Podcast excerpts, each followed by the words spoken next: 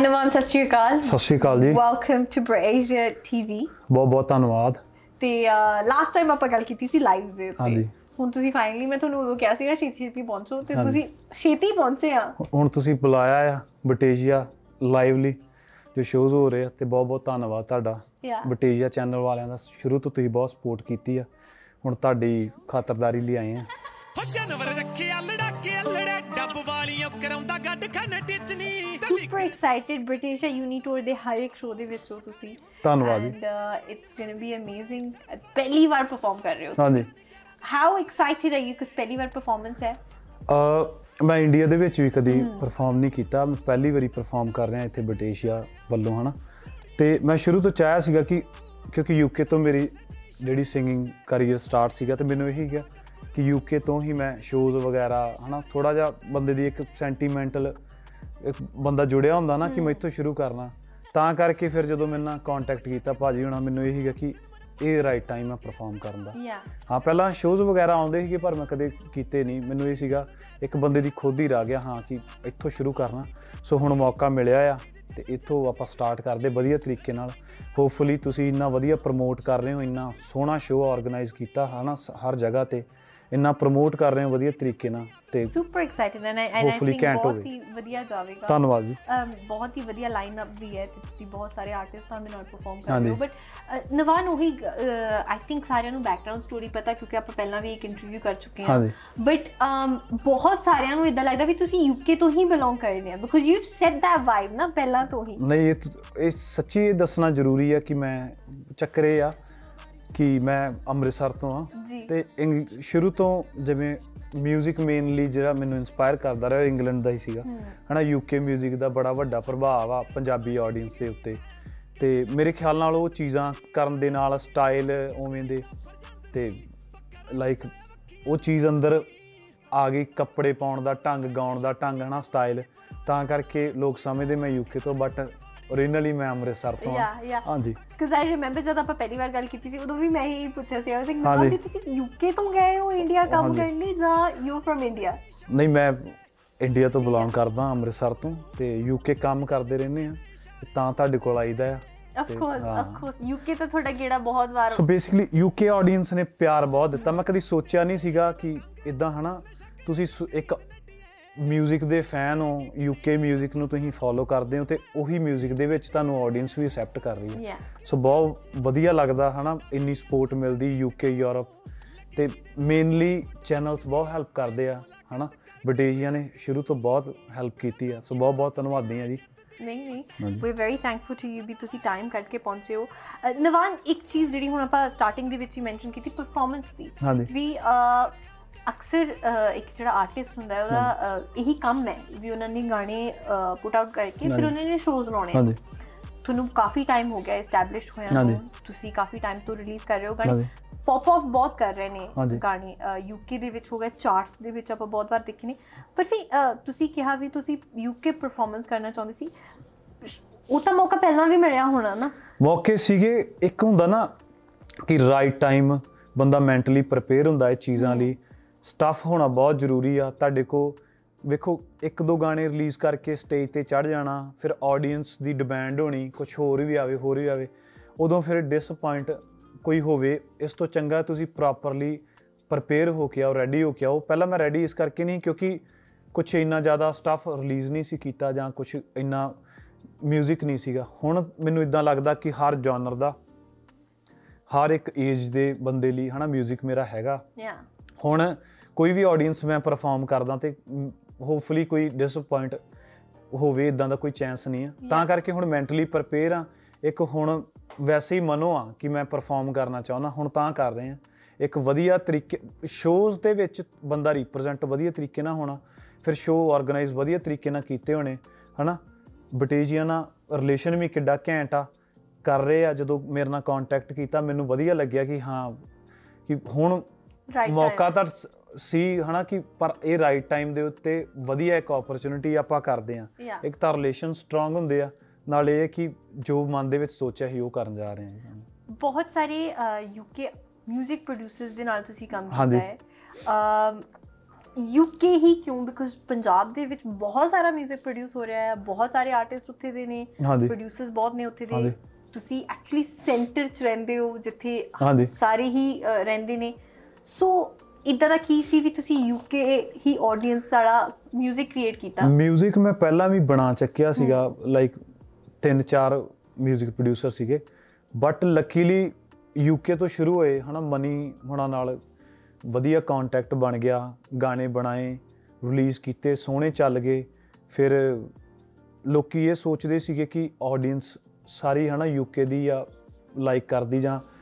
UK ਤੋਂ support ਆ UK ਦਾ artist ਆ। ਫਿਰ ਦੋ ਚਾਰ ਗਾਣੇ ਮੈਂ ਇੰਡੀਆ ਤੇ ਵੀ ਬਣਾਏ ਪਏ ਸੀਗੇ। ਗਾਣੇ ਸ਼ੁਰੂ ਤੋਂ ਜਿੰਨੇ ਵੀ ਮੇਰੇ ਆਏ best of best best of best ਹੁੰਦਾ ਗਿਆ।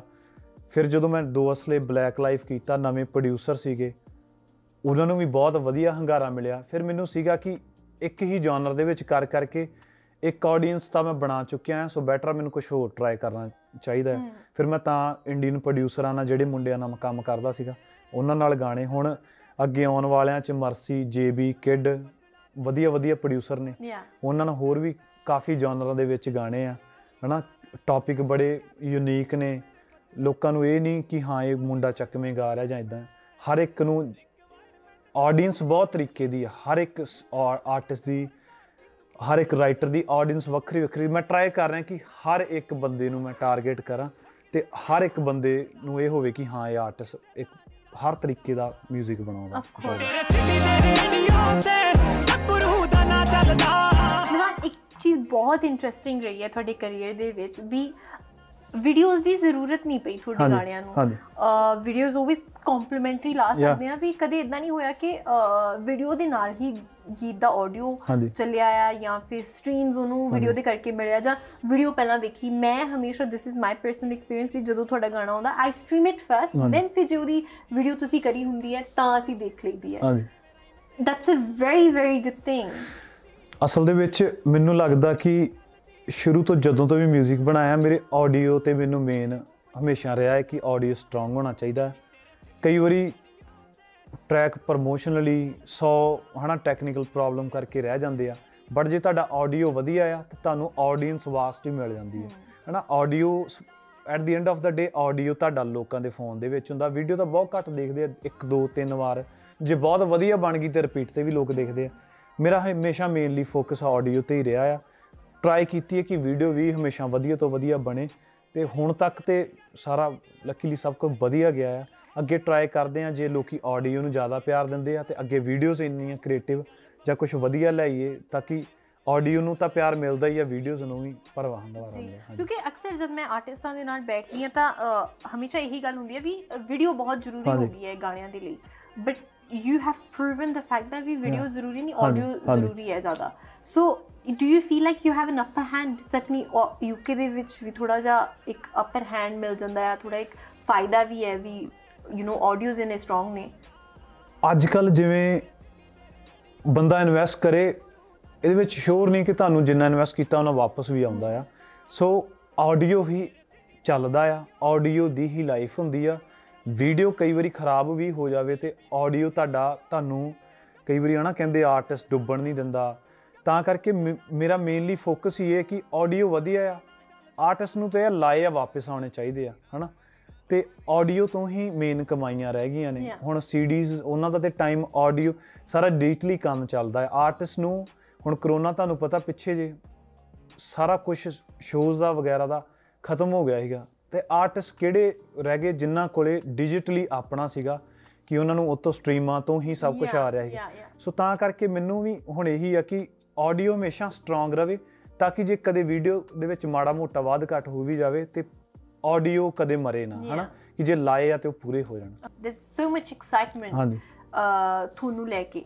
ਵੀ ਤੁਸੀਂ ਪਹਿਲੀ ਵਾਰ ਪਰਫਾਰਮ ਕਰਨ ਜਾ ਰਹੇ ਹੋ um ਇੱਕ very interesting aspect of your career as well so far is that ਵੀ ਅਕਸਰ ਜਿਹੜੇ ਆਰਟਿਸਟ ਨੇ ਕੋਲੈਬੋਰੇਸ਼ਨਸ ਤੋਂ ਬਹੁਤ ਡਰਦੇ ਆ। ਵੀ ਕੋਲੈਬ ਨਹੀਂ। ਕਰਨਾ ਸੀ ਜੇ ਕਰਨਾ ਤਾਂ ਬਹੁਤ ਵੱਡੀ ਸਕੇਲ ਦਾ ਹੋਣਾ। ਚਾਹੀਦਾ ਨਵੇਂ ਆਰਟਿਸਟਾਂ ਦੇ ਨਾਲ ਥੋੜਾ ਘੱਟ ਕਰਦੇ ਨੇ ਹਾਂਜੀ you've given a chance to newcomers yeah. but you've also done a lot of collaborations. ਐਜ਼ੂ ਦੇ ਨਾਲ ਇੱਕ collaboration ਸੀ ਤੁਸੀਂ ਕਦੇ ਇਦਾਂ ਨਹੀਂ ਹੈਗਾ ਵੀ ਨਹੀਂ ਕਰਨੇ ਹੈਗੇ ਆਮ ਗੋਇੰ ਟੂ ਸਟੇ ਅਵੇ ਮੈਨੂੰ ਲੱਗਦਾ ਹੈ ਕਿ ਫਲੇਵਰ ਹੋਣਾ 뮤직 ਦੇ ਵਿੱਚ ਬਹੁਤ ਜ਼ਰੂਰੀ ਆ ਹਨਾ ਇਹ ਚੀਜ਼ਾਂ ਸਾਰਾ ਅਸੀਂ ਇੰਟਰਨੈਸ਼ਨਲੀ 뮤직 ਤੋਂ ਇਨਸਪਾਇਰ ਹੁੰਨੇ ਆ ਕਿਵੇਂ ਹਨਾ ਈਸਟ ਦਾ ਆਰਟਿਸਟ ਵੈਸਟਰਨ ਦੇ ਨਾਲ ਕੋਲੈਬੋਰੇਸ਼ਨ ਕਰ ਰਿਹਾ ਚੀਜ਼ਾਂ ਵੱਡੀਆਂ ਹੋ ਰਹੀਆਂ ਆਡੀਅנס ਜੁੜਦੀ ਆ ਹਨਾ ਕਲਚਰ ਜੁੜਦੇ ਆ ਮੈਨੂੰ ਇਹੀ ਟਰਾਈ ਰਹੀ ਆ ਕਿ ਆਰਟਿਸਟ ਵਧੀਆ ਹੋਣਾ ਚਾਹੀਦਾ ਮੈਟਰ ਨਹੀਂ ਕਰਦਾ ਬਹੁਤ ਵੱਡੀ ਹਾਈਪ ਦਾ, ਬਹੁਤ ਛੋਟੀ ਹਾਈਪ ਦਾ, ਜਾਂ ਉਹਨੂੰ ਬਹੁਤ ਲਿਮਟਿਡ ਆਡੀਅנס ਜਾਣਦੀ ਆ। ਜਸਟ ਜੇ ਕੋਈ ਆਰਟਿਸਟ ਵਧੀਆ ਹੈ ਉਹਦੇ ਨਾਲ ਬਲੈਂਡ ਹੋ ਕੇ ਬਹੁਤ ਕੁਝ ਸਿੱਖਣ ਨੂੰ ਮਿਲਦਾ ਜਨਰ ਦੋ ਜੁੜ ਜਾਣੇ ਕੁਝ ਵਧੀਆ ਨਿਕਲ ਜਾਣਾ, ਤੇ ਮੇਰਾ ਹਮੇਸ਼ਾ ਇਹਦੇ ਵਿੱਚ ਬਲੀਵ ਰਿਹਾ ਹੈ ਕਿ ਮੈਂ ਇੱਕ ਕੋਲੈਬੋਰੇਸ਼ਨ ਵਾਲਾ ਹੀ ਆਰਟਿਸਟ ਹਾਂ। ਜੇ ਕੋਈ ਚੰਗਾ ਆ, ਮੇਰੀ ਉਹਦੇ ਲਈ ਹਮੇਸ਼ਾ ਯੈਸ ਆ, ਕਿ ਮੈਂ ਰੈਡੀ ਆ ਉਹਦੇ ਲਈ ਕੋਲੈਬੋਰੇਸ਼ਨ ਕਰ ਲਈ। ਮੇਰਾ ਕਦੀ ਵੀ ਉਹ ਨਹੀਂ ਹੋਇਆ ਕਿ ਉਹ ਆਰਟਿਸਟ ਬਹੁਤ ਵੱਡਾ ਹੋਣਾ ਚਾਹੀਦਾ ਜਾਂ ਉਹ ਆਰਟਿਸਟ ਦੇ ਇੰਨੇ ਫੈਨ ਆ ਜਾਂ ਮੈਂ ਉਹਦੇ ਨਾਲ ਦਬ ਨਾ ਜਾਵਾਂ। ਮੈਨੂੰ ਹੁੰਦਾ ਕਿ ਮੈਂ ਆਪਣਾ ਬਾਰ ਦਿੱਤਾ ਮੇਰਾ ਬਾਰ ਬੈਸਟ ਹੋਵੇ ਉਹਦਾ ਆਪਣਾ ਬੈਸਟ ਹੋਵੇ। ਹਮੇਸ਼ਾ ਇਹੀ ਕਰਦੇ ਆ ਆਪਣਾ ਆਪਣਾ ਜਾਂ ਫਿਰ ਇਕੱਠੇ ਬਲੈਂਡ ਹੁੰਦੇ ਆ ਇੱਕ ਬੀਟ ਤੇ ਇੱਕ ਗਾਣਾ ਬਣਾਉਂਦੇ ਆ। ਕੁਛ ਨਾ ਕੁਛ ਵਧੀਆ ਬਣਿਆ। ਟੱਚਵੁੱਡ ਹੁਣ ਤੱਕ ਜਿੰਨੀਆਂ ਵੀ ਕੋਲੈਬੋਰੇਸ਼ਨਸ ਆਈਆਂ ਉਹ ਸਾਰੇ ਗਾਣੇ ਨੂੰ ਸਾਰਿਆਂ ਨੇ ਸਲਾਇਆ ਆ. ਕਿ ਕਦੇ ਐਵੇਂ ਨਹੀਂ ਹੋਇਆ ਵੀ ਹਾਂ ਇਹ ਠੀਕ ਗਿਆ ਇੰਨਾ ਵਧੀਆ ਨਹੀਂ। ਐਜ਼ੂ ਨਾਲ ਵੀ ਉਹ ਵੀ ਵਧੀਆ ਹੈ ਅਮਰ ਨਾਲ ਹੀ ਮੇਰੇ ਸਾਰੇ ਕੋਲੈਬੋਰੇਸ਼ਨ ਵਾਲੇ ਗਾਣੇ. ਸਭ ਤੋਂ ਵੱਡੇ ਮੈਨੂੰ ਲੱਗਦਾ. ਸੋ ਬ੍ਰੇਕ ਤੋਂ ਜਾਣ ਤੋਂ ਪਹਿਲਾਂ because we gonna go to a break ਜ਼ਰੂਰ ਇੱਕ ਆਪਣਾ ਗਾਣਾ ਹਾਂਜੀ ਹਾਂਜੀ ਤੁਹਾਡਾ ਰੀਸੈਂਟਲੀ ਰਿਲੀਜ਼ ਹੋਇਆ ਉਹ ਜ਼ਰੂਰ। ਸੁਣਾਓ। ਕਰ ਲੂੰਗਾ ਵੇਟ ਮੈਂ ਤਾਂ ਮੈਨੂੰ ਕੋਈ ਕਾਲੀ ਨਹੀਂ। ਚਿੱਲ ਹੋ ਕੇ ਸੋਚੋ ਲੈਣੀ ਟੈਨਸ਼ਨ ਵੀ ਬਾਲੀ ਨਹੀਂ। ਥੋੜੀ ਜੀ ਤਾਰੀਫ ਦੱਸਾਂ ਮੈਂ ਬਰੀ ਗਾਲੇ ਵਿੱਚ ਨੈਕਲੈਸ ਲੱਕ ਤੋਂ ਬਰੀਕ ਹੈ ਹਾਂਜੀ ਹਾਂਜੀ ਠੀਕ ਹੈ ਜੇ ਲੈਣਾ ਤੁਸੀਂ ਵੀ ਕਹਿ ਸੁਰਖ ਜੇ ਬੁੱਲਾਂ ਕੋਲੋਂ ਡਿੱਗਦਿਆਂ ਫੁੱਲਾਂ ਕੋਲੋਂ ਗੱਭਰੂ ਨੂੰ ਬਸ ਤੁਹਾਡੀ ਹਾਂ ਦੀ ਉਡੀਕ ਹੈ ਹਾਂਜੀ ਹਾਂਜੀ ਠੀਕ ਹੈ That's very Thank nice, you. very nice. We're gonna take a break and we'll be back.